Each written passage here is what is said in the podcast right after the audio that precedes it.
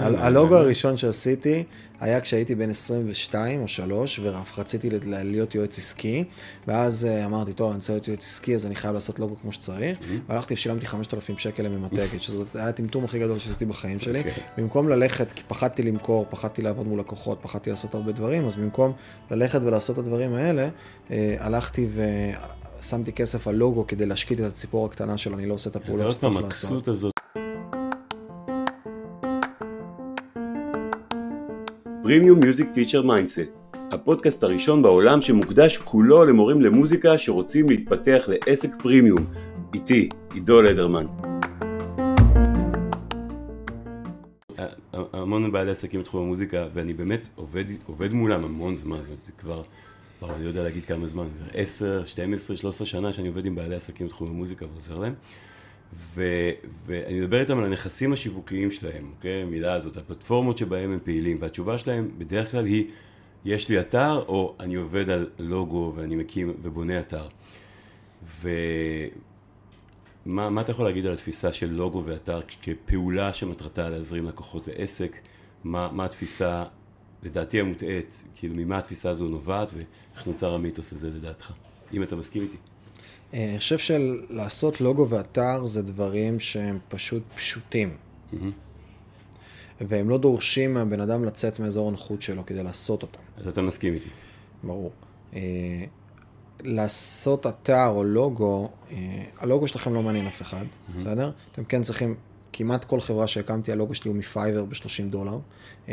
הוא מעניין, אם אני, אם אני פונה, אני לא רוצה... אני רוצה לחזור למשפט הזה. אתה יכול לחזור, להגיד אותו עוד פעם בבקשה? מה, לפייבר עם שלושים דולר? כן, כן. כמעט כל לוגו של פעילות... אגב, הלוגו הראשון שעשיתי... אני אעשה להם איזה מוזיקה ברקע. הלוגו הראשון שעשיתי היה כשהייתי בין עשרים ושתיים או שלוש, ורציתי להיות יועץ עסקי, ואז אמרתי, טוב, אני רוצה להיות יועץ עסקי, אז אני חייב לעשות לוגו כמו שצריך, והלכתי ושילמתי חמשת אלפים שקל לממתקת, שזה היה הטמטום הכי גדול שעשיתי בחיים שלי. במקום ללכת, כי פחדתי למכור, פחדתי לעבוד מול לקוחות, פחדתי לעשות הרבה דברים, אז במקום ללכת ולעשות את הדברים האלה, הלכתי ושמתי כסף על לוגו כדי להשקיט את הציפור הקטנה שלו, אני לא עושה את הפעולה שצריך לעשות. אז עוד פעם המקסות הזאת, ועוד פעם הפעולות שאנחנו עושים מפחד של להידחות, ולשים איזשהו, להשקיע נורא בנראות, כי אם לא יהיה נראות, אז אולי... בדיוק, וזה בולשיט וזה לא רלוונטי, והיום כל עסק שאני מקים הוא כמעט זה. אם אני עכשיו בי של שופרסל, ואני יוצא למהלך של ריברנדינג בכל המדינה, ואני הולך לשים עכשיו שישה מיליון שקל על השקה, כן, אני צריך שהלוגו ידבר, אני צריך שדברים יעבדו, אני צריך לחבר דברים. בשלבים הראשונים זה לא מעניין אף אחד. אתם הפייסינג של העסק, והלוגו שלכם אף אחד לא יודע איך הוא נראה, והוא לא מעניין אף אחד. ולוגו ואתר, שני הדברים האלה, הם שני כלים שגם בהם אני באומנות. שים לב. אני לא ביציאה מתוך אזור הנוחות. אני הולך וכותב את התכנים, או חושב עליי איך זה נראה. אני מייצר תחושת עשייה במשהו שלא מוציא אותי מאזור הנוחות, וזאת הסיבה שרוב האנשים הולכים ועושים את הדברים האלה. כרטיס ביקור, דברים, כל מיני שטויות שאני, אני במקום ללכת ולהתעסק במה שמגדיל את העסק, שזה שיווק, מחירות, בניית פאנל או סיסטם כזה או אחר שמזרים לי תנועה רלוונטית שאני יודע להמיר אותה בסוף ללקוח משלם, אני מתעסק בכל הדברים מסביב. וזה שטות, כן? זה שטות. אנחנו, עכשיו הקמתי חברה בשם ווטסון, עם דודו נחום, אימייל מרקטינג אייג'נסי, קונטנט אייג'נסי. אין לנו אתר, והכי מצחיק, תחשבו, אנחנו קונטנט אייג'נסי, אנחנו סוכנות תוכן. לא עשינו אתר, בסדר? לוגו עשיתי מפייבר ב-שלושים וחמישה דולר, או משהו בסגנון הזה. אני חייב להגיד שאני עובד איתכם ו... ואף על מה שאני מקבל. מגניב. בלי אתר, בלי לוגו. לא בדקתי אף פעם אתר או לוגו, זה לא עניין אותי. אז זה כזה, ועשינו כן דבר אחד.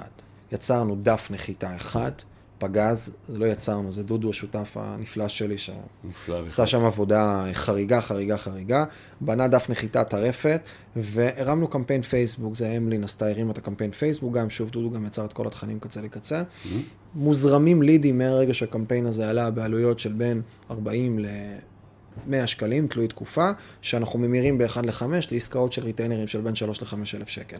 אז העסק הזה הפך להיות לעסק מאוד מהר בקצב מחירות של... שזה R O I של כמה בערך? הרבה מאוד. R O I של הרבה מאוד. וכל התפיסה וכל הגישה זה עסק שהפך להיות לעסק שמאוד מהר הגיע לשבע ספרות, בסדר? מבלי אתר, בלי לוגו מושקע, בלי יותר מדי דברים, מזה שיש פשוט משפך אחד, סיסטם אחד שמצליח להפוך תנועה לליד בקצה של הדבר הזה. בוא נעשה סדר. מי צריך אתר ולוגו? ומי לא צריך אתר ולוגו? כולם צריכים אתר ולוגו, זה רק שלבים. שימו לב, אם אני עושה אתר ולוגו ממקום של בריחה, בסדר? מלהתעסק בדברים החשובים ולהכניס כסף לעסק, או שאני עושה אתר ולוגו ממקום של, אוקיי, החברה גדלה, אני צריך אתר. בסדר? כל אחד צריך אתר. אתר שיחסן על התכנים, אגב, לי עד היום מיכאל מלמדוב שאני עושה את כל התוכן. אבל הלקוחות צריכים להגיע קודם. הלקוחות מגיעים לפני האתר. כסף נכנס. כסף. ואני בכוונה אומר כסף. אני בכוונה לקחת מקום, לצאת למקום, סטודיו בחוץ. אני גם בכוונה אומר כסף, ולא אומר לקוחות. נכון. למה? כי תפסיקו לפחד מהמילה כסף. כסף. כסף. כנראה במסרים השיווקיים שלך, אתה גם כן לא אומר כסף. כי אתה פוגש אותם. אני התחלתי כבר להגיד כסף. ואני מקבל על זה הרבה, דרך אגב, ביקורת. יפה, כי מה קורה? כי הלקוחות, הקהל, היעד שלך בהרבה הקשרים, בשלבים הראשונים שלו, הוא סולד מהדבר. אז אני צריך להגיד לו למלא את היומן, להשתמש בשפה שלו. אבל עכשיו, אנחנו לא, אני לא מחפש לגייס אתכם כלקוחות, אז אני אגיד לכם כסף. נכון. כאילו, זה תפסיק בלבל את המוח לנו ולעצמנו, בהקשרים של מה זה כסף, זה בסדר. אני אגיד לך משהו, אני ראיתי, צרחתי, אחד, אחד הקורסים שלך של, של, שרכשתי, זה היה קורס שבו דיברתם על, שאתה מדבר, שאתה מייצר קונטנט, תדבר אסטרטגית לקהל שאתה, שאתה רוצה שיהיה הלקוח שלך בסופו של דבר. ואתה אמרת, לדעתי, לא דודו. ו, וזה גם הפיל לי הסימון מאוד מאוד גדול. אז זה נכון שלמלא את היומן אולי יביא יותר, יותר פונים, יותר אנשים לתוך המשפך אצלי, אבל כשאני מדבר על כסף, זה מביא את האנשים שבסופו של דבר, אני עושה איתם את התהליך. מאמן. ולכן עשיתי את המעבר הזה. ברגע שראיתי איתך אומר את הדבר הזה, וואלה. ראיתי, אוקיי, הבנתי, אסטרטגית. למה לבזבז את הזמן? נכון או נכון? מגניב. אגב, כי יש סיכוי סביר שמתאים גם וגם, כי אז אתה פונה לשני פלחי שוק, ויכול להיות שאחד צריך יותר זמן הפשלה, או אתה תמיר אחוז יותר נמוך ממנו, והשני בא יותר בשל, כי הוא בתודעה של אני, תקשיב, אחלה, סבבה, אני אמן, אני מוזיקה, הכל טוב, אני צריך גם לעשות כסף ולהתפרנס בכבוד, ושאני לא אצטרך לייצר השלמת הכנסה ממקום אחר. בסדר? זה גם כן תפיסה של... לא, ברור, אנחנו מנסחים את זה בצורה שהיא מן הסתם מדברת לאנשים, אז מהמם.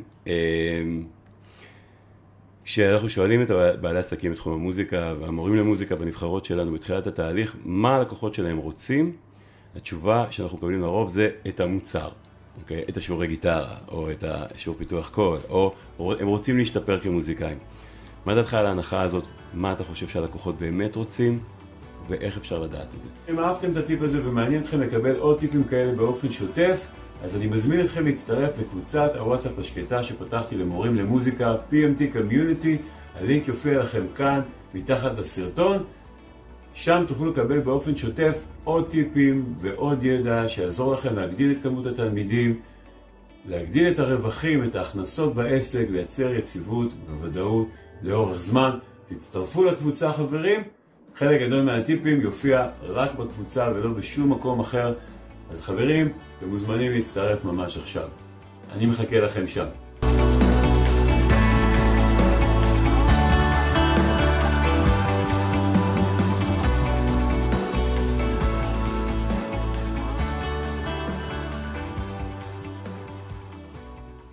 hey, אם אהבתם את הפודקאסט, אני מזמין אתכם להצטרף לקהילת המורים למוזיקה הסודית שלי בוואטסאפ, פי אם טי Community.